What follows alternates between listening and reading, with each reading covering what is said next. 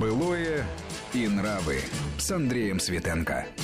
Здравствуйте. Сегодня у нас разговор будет из цикла «Кому на Руси жить хорошо» в контексте истории, события столетней давности, революции, гражданская война. Они, конечно, сурово повлияли на быт и нравы общества. И вот о жизни творческой интеллигенции в этот первый новый э, период э, существования новой власти и нового отношения этой власти ко всему на свете, в том числе и к искусству, мы поговорим со знатоком знатоком темы, писателем Александром Васькиным, знатоком повседневной жизни. Александр Анатольевич, приветствую вас. Здравствуйте. Вы знаете, вот э, впечатление это, наверное, массовое такое, что вот насколько бы плохо, тяжело и так далее не было бы э, жить э, вообще в лихие годы, но представителям э, творческой интеллигенции, элиты творческой, богемы, так сказать, условно говоря, все-таки что-то перепадало, какие-то у них были э, поблажки, к ним относились с большим вниманием, но, естественно, в обмен на соответствующее поведение э, в искусстве. Лояльность. Лояльность, да. Вот как на самом деле это все рождалось, и прав ли я вот в этом утверждении? Да, совершенно верно. Лояльность э, имела место, но не сразу. Ведь с чего началось все это? 17-18 год полная разруха не только в головах, но и на улицах и в домах. Ну, мы говорили об элите, но Алексей Николаевич Толстой, может быть, нами отнесен к элите. Вот давайте на примере э, его повседневной жизни. Весна 18 года. Семья Толстых э, собирается завтракать. Но не тут-то было к Алексею Николаевичу приходит его супруга Наталья Крандиевская и говорит, что Алешенька, я не знаю, чем кормить детей, чем кормить семью. А что случилось? Вот кухарка пришла с охотного ряда и говорит, что рынок не работает, и провизии нет и не будет. А я напомню, что охотный ряд – это вообще крупнейший рынок Москвы испокон веков. Да, вот то место, где ныне стоит, например, гостиница «Москва».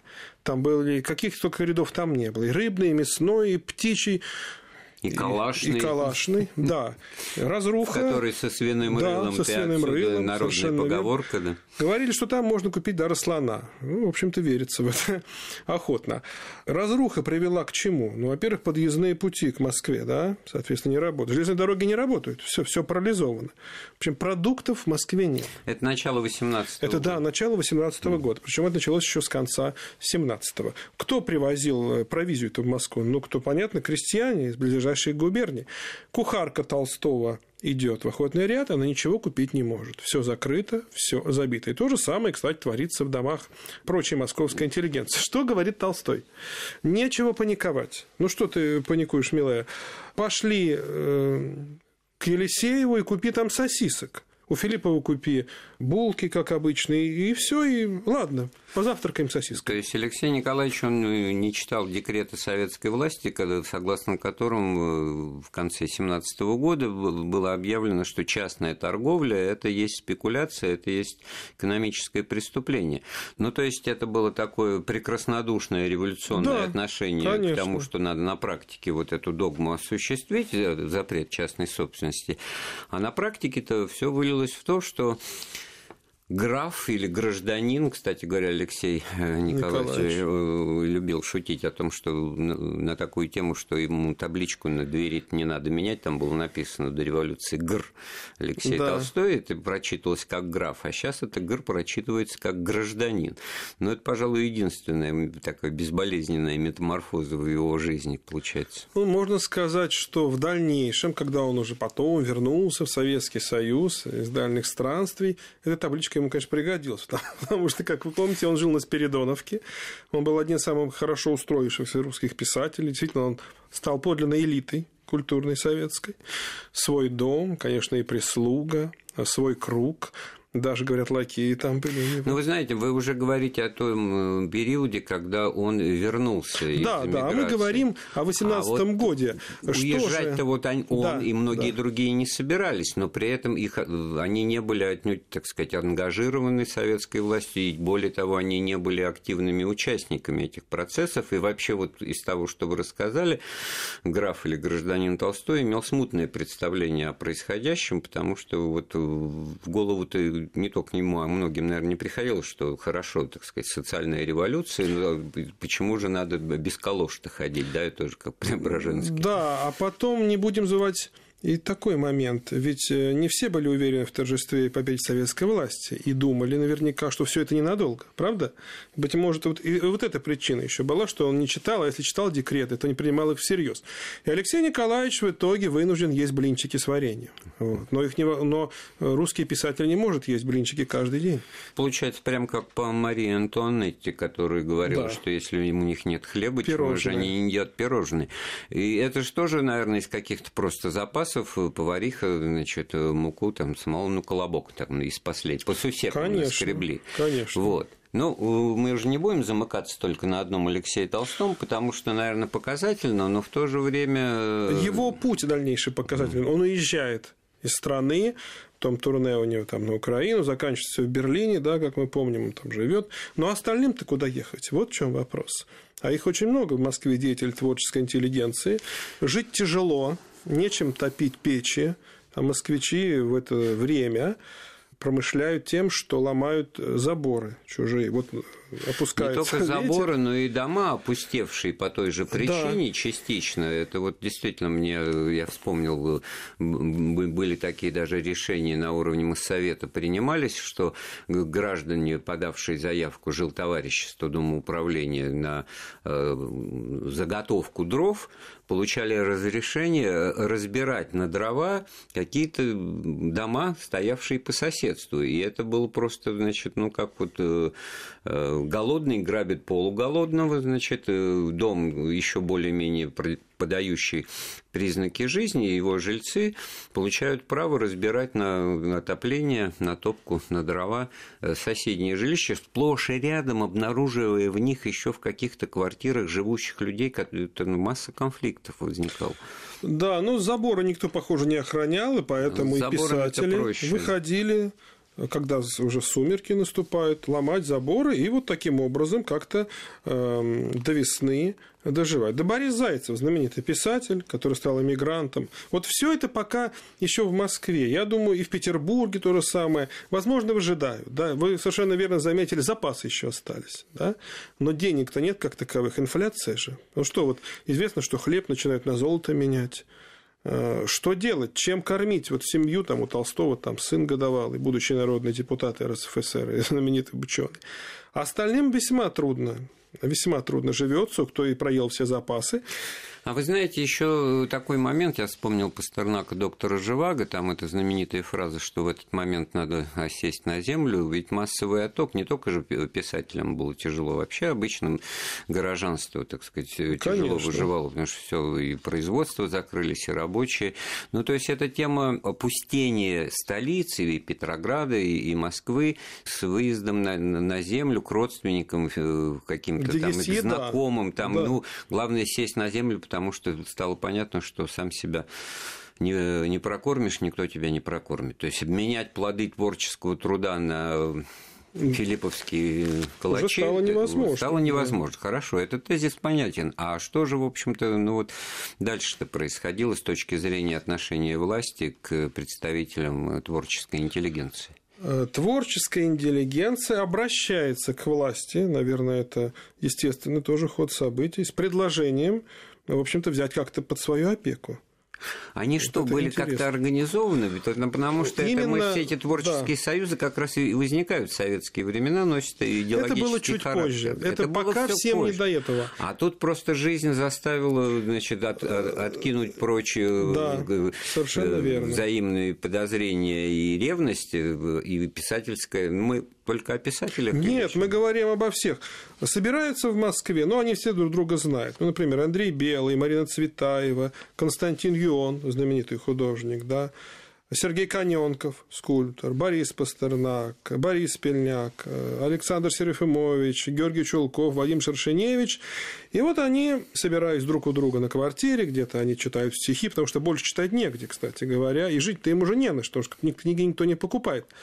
Они решают, что надо обратиться в наркомпрос, к самому э, такому интеллигентному, на их взгляд, наркому, Анатолию Васильевичу Луначарскому, и приходят к нему на прием в Кремль и пытаются донести э, свою точку зрения, что надо что-то делать, надо спасать интеллигенцию, иначе она вся уедет, как Алексей Николаевич Толстой, и она просто замерзнет, или она вымрет. Луначарский их э, принимает и довольно долго с ним разговаривает, разговаривает с ними, но он говорит, что в принципе э, большевики не против интеллигенции. Ну, такая фраза есть у него. Но если что, лес рубят, щепки летят.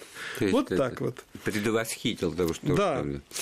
И там сидит поэт Рукавишников. Был такой поэт нижегородский Иван Рукавишников, известный тем, что он из богатого очень рода нижегородского, но... Купеческая фамилия. Купеческая, да. Ну, вот скульптор-то знаменитый, да. это же с его рода. Угу. Да. И почему-то Луначарского он оказывается в тот момент, он немножечко в нетрезвом состоянии, и говорит о том, что Рукавишников тут же говорит о том, что да, хорошо бы создать вот такое учреждение, такое общежитие, Дворец искусств, давайте его назовем. Ну вот вроде бы так договариваются. Главное, и... главное название, как да, лодку дворец назовешь, искусств. да, дворец искусств, ну, а, а не точка общего, общепита, по которой, да. которой Почему дворец? Такая мода неожиданно возникла. Дворец труда. Вот это же все тогда... Вот большевики еще не успели прийти к власти, а они уже хотят строить дворцы, но не для царей и их слуг, а для народа. Такая вот интересная идет э, ну, линия. это понятная вещь. Да. Давайте создадим дворец. Все, давайте. Чтобы бездомные деятели искусства и голодные могли бы как-то там найти крышу, как в той сказке, когда под грибом, под этим собираются там муравей, лягушка, а он там э, разрастается до огромных размеров. И нашли усадьбу на Поварской, ту самую усадьбу, которая по преданию послужила Льву Николаевичу Толстову э, такой прототипом дома Ростовых в романе угу. «Война и мир». Большая усадьба, хорошая, э, красивая.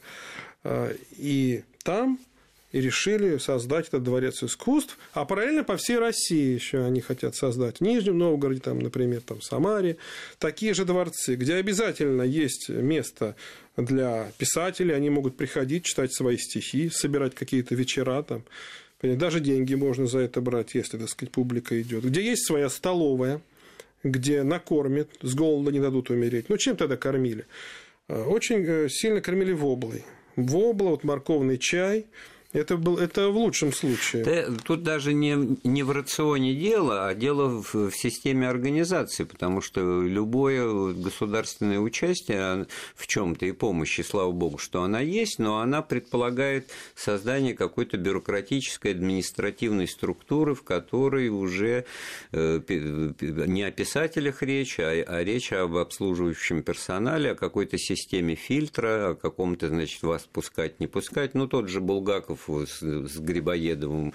А вы кто? закричала женщина, значит, только писателем, и тогда бегемот с Коровьевым начинают да. строить из себя Панаева и Скобичевского.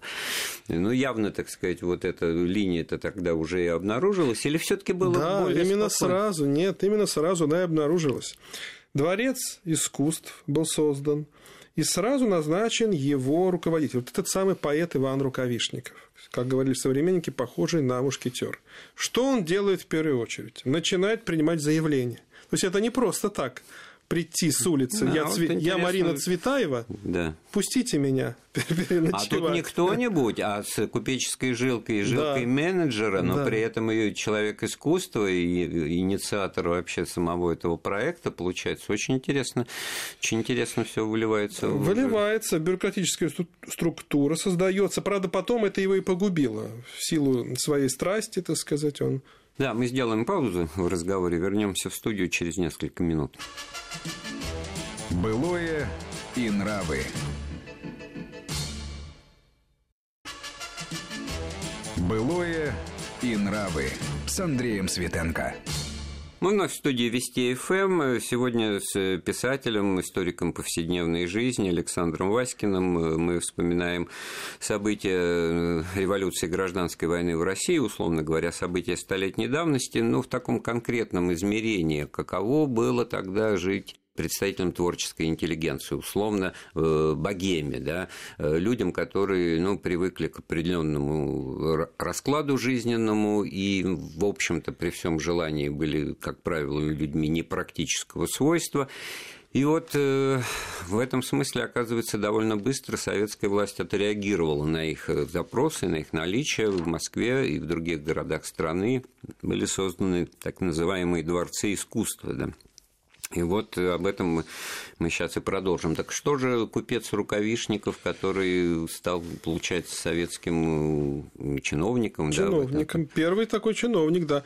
Он стал принимать заявления от литераторов, в частности, э, с просьбой включить их в членов этого Дворца искусства. Вот одно из заявлений было найдено, написано оно Сергеем Александровичем Есениным. Во Дворец искусств прошу зачислить меня в число членов вашего союза. Литературный отдел. Там было несколько отделов 28 апреля 2019 года. И его принимают. Ну, еще бы. Но довольно скоро происходит удивительная вещь. Прекращают принимать заявления. Теперь принимают только в кандидаты потому что очень много нападавало желающих. А сказать, кандидат уже на тарелку супа рассчитывать не может. Может, тоже. Марина Цветаева была принята кандидатом. Там кто только не подавал заявление. И семья Гелеровских, потому что у него там не только сам дядя Геляй, там, но еще у него были потомки его, наследники тоже даровитые в этом смысле. Вы знаете, вот мы привыкли значит, думать, что была, было известное множество каких-то творческих союзов, организаций, там, пролеткультовского. Это направление, это все позднее, да? да? Когда а наелись. Вот, а вот, вот, а да. вот это продиктованное такой вот прозой жизни, да, явление, значит, чтобы подкормить, не дать пропасть, и, и даже вне обязательств да, политических. Политических вот, да, со стороны верно. творческих людей, да? Пока что не до них. Пока вот не до них и Ильичу, и Совнаркому, но они понимают прекрасно, я думаю, что все таки так все и перемрут. Ведь вот этот случай с Жуковским, да, который умирает, Э, в 2019 году, по-моему, и все же по всей Европе же пошла какая информация? Николай Егорович Жуковский, mm. что, дескать, он от голода умер. Но факты не подтверждают эту версию, потому что советское правительство там и премию учредило имени Жуковского. Но все равно до сих пор бытует вот э, такая Вы знаете, версия. в отношении ученых, там, инженеров, конструкторов, это Центральное бюро там, помощи ученым, ЦКУБУ. ЦКУБУ знаменитый. Да, это все таки вещь ну, совершенно э, понятная, э, прагматичная с обеих сторон. Там и в последующие времена от физиков Сталин не требовал политической лояльности. Главное, чтобы они делали важное и нужное дело, так сказать, им разрешалось фрондировать. И устной, и даже в письменной форме. Это на примере биографии Ландау очень хорошо прослеживается. А вот творческие люди, ну, не те песни поют, не, не, не, не так пляшут, это же проще, так сказать, потребовать соответствия. На, на самом деле получается, что такого жесткого соответствия каким-то идеологическим да. установкам не требовалось. Ну, вот обратите внимание, кто в этом дворце? Самые разные люди. Вячеслав Иванов, Константин Бальмонт, Георгий Чулков, Михаил Пришвин – Степан Скиталец и многие другие. Разные люди по своим политическим воззрениям, и будущее у них разное в советской власти. Пока они все вместе. Но вот вы совершенно э, к месту вспомнили ЦКУБУ. Центральная комиссия по улучшению быта ученых на Причистенке. Была такая пословица. Здесь ЦКУБУ, здесь леший бродит, русалка на пайке сидит. Так вот, э, деятели искусства в конце концов приравняли к ученым. И их включили в число клиентов этой самой ЦКУБУ. Они получили возможность и право на пайки. Уже хорошо, что не стали множить количество учреждений, разрослось только одно, так сказать, приняв второй, под второе крыло свое условное, если, так сказать, с, пти... с птицей сравнивать да. людей творческих профессий. Вот у Марины Цветаевой интересная запись есть. Вот интересно. В детский сад, она свой день описывает, в детский сад староконюшенным – на Причистенку, за усиленным в скобках. Оттуда в пражскую столовую, в скобках, на карточку от сапожников. Из пражской к бывшему генералову. Не дают ли хлеб? Расшифруем. Что это такое? Усиленный – это усиленный академический паёк, который дают в ЦКУБУ. Пражская столовая, что это? Прага. Ресторан Там, Прага да, Арбате. Пражская столовая мастерпрома. Образцовая столовая. Да. И, наконец, Генералова. Что это за Генералов? Это бывший гастроном Генералова, где давали хлеб по карточкам, и находился он в бывшем доме страхового общества России на Лубянской на Лубянке. Да, на Лубянке. Но вы знаете, как интересно? Вот паёк. Ведь пайков было огромное количество. Которые получали по категориям. По категориям. Там... Вот э, тут даже перечислять долго, ну, несколько. Красноармейский, Балтфлотовский, фронтовой, Совнаркомовский, транспортный. 30 всего, представляете?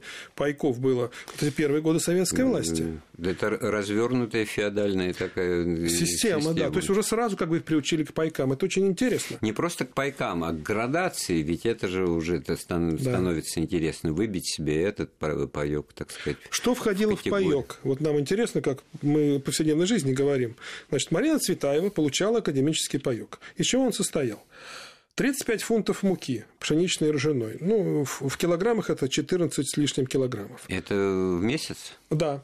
Крупа 5 килограммов, горох 2,5 килограмма, мясо 6 килограммов. Так это будь здоров, а конечно, не Конечно, Сахар килограмм, кофе, кофе давали 200 грамм, соль, мыло, табак табак и 5 коробков спичек. Более того, с 2021 года стали давать еще и членам семьи. Так вы понимаете, тут ведь такая деталь в этих пайках и в карточках всегда обнаруживается. Давать и продавать. То есть это за это все-таки надо было платить или это, ну, это было нет, безналичное? Нет, расчет, конечно, да? нет. Это были люди, э, которые попали в число вот этих счастливчиков благодаря Луначарскому, потому что он постоянно ходатайствовал от, от имени богемы, и он просил включить такого-то, включить такого-то. Потом ведь что еще придумали? Национализировали усадьбы в Крыму, там, в Подмосковье, под Петербургом.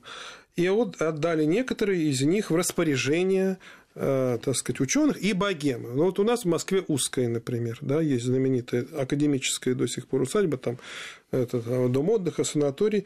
Туда поехала богема на отдых. Там их подкармливали, уже такой санаторий. Это все первые годы советской власти. Но меня все-таки вот преследует э, мысль, это касалось какого круга людей? Вы, конечно, а вот даже тех, кого я перечислил. Перечислили, да, но имена-то известные, да, то есть все-таки здесь какой-то точно так же, как с самими пайками, которые от простых смертных продвигались к совнаркомовским, значит, по названию, то есть здесь же, наверное, деятели искусств как-то фильтровали да, и расставляли. Правильно, и была градация, а как же? Вот вам, пожалуйста, пример Э, была, ну, к примеру, высшая категория избранных. Кто в нее входил из деятелей искусства? Виктор Васнецов, Федор Шаляпин, Станиславский, Константин Сергеевич, Собинов, Южин, Александр Глазунов, композитор. То есть вот это каста избранных, да, то есть они по, так сказать, Ну, так это такому... десяток человек, это как да. бы и кофе-то хватит на них, э, тех скудных Ну, Цветаева запасов. не принадлежала к высшей касте к этой. Допустим, она могла в, э, по рангу там быть в третью да, категорию входить, потому что они получали и больше паёк. Ну что ж, очередная пауза в нашем разговоре о жизни и бытии интеллигенции в первые годы советской власти. Напоминаю, у нас в гостях писатель Александр Васькин. Вернемся в студию через пару минут. Былое и нравы. Былое и нравы с Андреем Светенко. Продолжаем разговор о жизни и бытии советской интеллигенции в первые годы э, после революции и во время гражданской войны. Времена по определению тяжелые, времена разрухи, пайки, недоедание и голод. И Александр Анатольевич Васькин рассказывает нам о том, как одновременно и тяжело жилось представителям богемы тогда, и в то же время, как все таки жизнь у них начинала налаживаться благодаря, как ни странно, может быть, покажется и усилиям советской власти, да. которая кормила кормила, причем подкармливала, невзирая на как бы идеологические взгляды, взгляды да. значит, кормимых, да, если такое слово. Допустим, Цветаева не скрывала своего презрения к советской власти и говорила об этом, да, и Луначарскому и говорила друзьям. И, а потом шла и отоваривала у доктора да, пайки у себя, да, и никакая что, совесть ее да, не мучила. У нее как бы не было другого выхода кроме как не получать этот паёк, потому что ее маленькая дочь в это время сидит дома, в Борисоглебском там они жили, и она совершенно не умела вести быт. И для нее это было спасение. За ней можно нарисовать себе энное количество людей, которые не могли бы этого и сделать, занимаясь, так сказать, творческим трудом. И, в общем-то, в гуще народной-то достаточно темный, невежественный и агрессивный-то они воспринимались как лишние элементы. И в это вот советская власть в данном случае более мудро поступала, нежели чем могла просто потворствовать таким настроением, потому что очень интересная мысль мысль в нашем разговоре обнаружилась, что вот эта поддержка писателей, художников, музыкантов, актеров в первые годы, именно в 18, 19, 20 не была сопряжена с обязательствами служить пролетарской культуре, да. Да, пролетарскому искусству. И вот этот дворец искусств, который стал символом вот этой спасения в жизни, вот он как долго просуществовал это? До 21 года. Это довольно долго, два года. Причем самые сложные да. годы разверстки, годы вот как раз ограничений всех и всяческих, а уже с наступлением НЭПа, наверное, там тогда действительно другой Наелись период. уже. И вот наелись, откормились, и как бы уже не стали скрывать свое мнение, такого, что вынуждены были против своей воли подкармливаться от Луначарского, от советской власти. Кто-то уехал, ведь Цветаева был большой период, да, когда она жила за границей. Интересно, есть эпизод, вот в этом самом узком, где они жили все, не только писатели, там и Грабарь, ну, и Книпер, Чехов, подкармливали. Там одновременно жила сестра Якова Свердлова. Они прозвали ее Свердлейшая. Она не имела отношения к интеллигенции, но считалось, что, дескать, так будет полезнее для общей идеи, подкармливая Э, то есть заигрывание с властью. Понимаете, в чем дело? Это интересно. Хотя в Кремле в то время были противники подкармливания ученых и деятелей культуры. То есть нельзя сказать, что Ленин, он, так сказать, действовал на фоне всеобщего одобрения. Были и те, кто считал их просто врагами советской власти и говорил, что кормить их не надо. И надо в первую очередь посмотреть, что они пишут. И, и для кого что они, они сочиняют, что они играют, что они делают, но вполне логично, и потом это восторжествует. Но да. как раз с наступлением времен относительно сытных в годы, в годы НЭПа возникнут э, масса вот творческих союзов, которые уже будут восприниматься на предмет их идейной политической, политической да, направленности. Да? А вот эти вот первые два года все-таки была осуществлена попытка спасти, ну, как бы популяцию, как это... От, да? да, фактически от вымирания. Что и удалось сделать. Им платили деньги. Тоже Цветаева получала э, гонорары за выступление. И Пастернак выступал, потому что там регулярно проводились чтения. Обещали обязательно выпускать сборники поэтические, например, да, хотя почему-то один сборник вышел всего лишь стихов самого Рукавишникова, как-то дальше не пошло. А, вот это, это Интересно, понятен, правда? Да. да. Выставки проводятся, художники там живут, там Вышеславцев художник был такой, Мелиотти, и вообще широкая панорама жизни московской в то время, она во Дворце искусства имеет место. Диспуты, лекции крупнейших ученых, философов, да, переводчиков. Все это там проводится чуть ли не каждый день. А в Петрограде был такой дворец искусств, потому что я вспомнил о Блоке. И Диск. Вот... Там был диск, так называемый, сокращенный. И вот там-то было совсем плохо, потому что Петроград оторван оказался на некоторое время да, от э, железнодорожных путей. Вот этих центральных. То есть под... там же был голод просто. Это реально. Вот там и о кофе речи не было. Этот диск огромный э, такой дом, там, кого там только Тоже не дворец было. искусства. Да, сокращенно, да. Что там могли дать? Ну, во-первых, просто уже то, что пускали погреться, Потому что Блок, он же в это время говорит, я сжег конторку Менделеева. То есть вообще нечем топить. Голодная, холодная зима. Их пускали погреться, им давали морковный чай, и воблу. Вот вобла – это вообще стратегический продукт, мне кажется, советского времени. Помните, одно время она была дефицитом, но в то время, как говорит один из живших в этом диске, нам давали ее на завтрак, на обед и на ужин. То есть там было гораздо хуже. И когда оттуда приехали в гости в Москву Гумилев и Кузьмин выступать во Дворце искусств на Поварскую, они были поражены, как здесь хорошо кормят, и что здесь тепло, и что в Москве есть продукты. То есть такое ощущение, что тогда Петербург, ну, Петроград находился чуть ли не в блокаде. Когда читаешь их письма, воспоминания, очень было тяжело. То есть речи не шло о литературных вечерах. Ну, то есть это вот 19-20 Да, год. вот именно 19 год. И там очень многие прошли через это. И, кстати, по этой причине часть уехала за границу. А вот, вот Блока не отпустили. Я читал документы Политбюро, в, котором, значит, вот, в которых обсуждается вопрос отпускать или не отпускать, на лечение, Блок и все. И, в общем-то, там даже Троцкий, по-моему, значит, высказывает сомнения о том, что не вернется, и, в общем, как было, можно подождать. Дело в том, Гробили, что в, общем. Э, в Москве тоже собрались уезжать. Там Бальмон тот же самый. Там же история какая вышла с Бальмонтом. Он, он он уезжает, да, вдруг выясняется, что он там поносит советскую власть. Его отпускает Луначарский. Это было специальное решение. Потом вроде как нет, это все клевета, значит, этих э, эмигрантских газет. И возникает э, уже сложность с, с тем, что отпускать других нельзя, потому что ему дали деньги, потому что билет он не мог купить, там билет стоил миллион в то время при той инфляции. Вроде как засобирался Белый за границу, там Арцебашев, и Троцкий говорит, и Каменев из, Петербурга, из Петрограда в это время, что никого мы теперь не выпустим после того, что Бальмонт значит, устроил там в Париже, что, дескать, мы вот его так, пусть нам спасибо скажет, а он вместо этого там антисоветские речи ведет. Луначарский пишет опровержение, чуть ли не в правде там, но это его как бы тоже затрагивает. Да, его... и там еще хуже начинается травля Бальмонта, что они говорят, то теперь нам понятно, что он точно красный. То есть не нужно думать, что в Москве и в Париже царили, ну, скажем так, такие настроения противоположные по эмоциональному накалу. Там тоже было. Мне кажется, что вот эти годы, о которых э, вы рассказываете, они ведь э, с точки зрения накала борьбы на фронтах, э, просто по факту пребывания человека вот в стане, в данном случае, красных в советской России как бы работали на то, что вот у нас с нами живут вот такие выдающиеся деятели Правильно, искусства. Да. Да.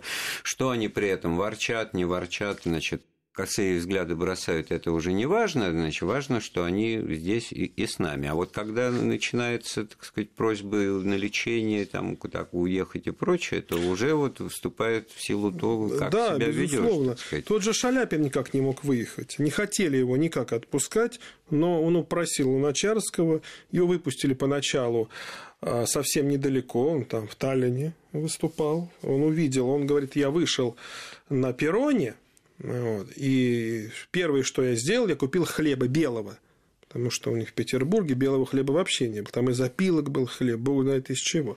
И вот тогда у него зародилась мысль, что, в общем-то, ему надо будет покидать Советский Союз. С другой стороны, уже вот годы годы знаменитый турне Есенина за границей. Пельняк очень много ездил. Это вот, кстати, Пельняк – это новая советская богема. Это был такой глашатый. Чуть ли не в Америку ездил, новый советский писатель Борис Пельняк. Ну, помним, чем закончилось. Ну, печальная и трагическая да. даже судьба, но вот Пельняк, как, как раз в отличие от других имен, которые вы упоминали, это вот именно то, что э, свидетельство новой советской вот богемной элиты, человек без того прошлого дореволюционного да. в искусстве и в творчестве. Так что же получается, Александр Анатольевич, в 21 году с, началом НЭПа вот этот дворец искусств, и не только в Москве, а вообще вся эта система вспомоществования закрываются. А, и почему? Потому что наелись, вы несколько раз это упомянули. Но кушать-то хочется всегда, каждый день, и поэтому новая эта ситуация, когда творческие союзы, возникают издательства, ну, НЭП тоже, в да, это очередь, важно. дал какие-то новые Именно параметры, новые возможности, да. да, и тот же Булгаков благодаря вот НЭПу опубликовал в одном из частных, недолго просуществовавших, но все таки частном издательстве свою, э, значит, свой роман, и, и имя составил потом. Э, понятно, что там за это уже гонорары, тут уже речь не идет о кормежке в столовой, да конечно, и карточки конечно. отменены. И в этом смысле, насколько была связана вот это вот многообразие возможностей участвовать э, в творческих союзах все-таки с э, жизнью богема под контролем советской власти. Ну вот здесь интересный очень вопрос.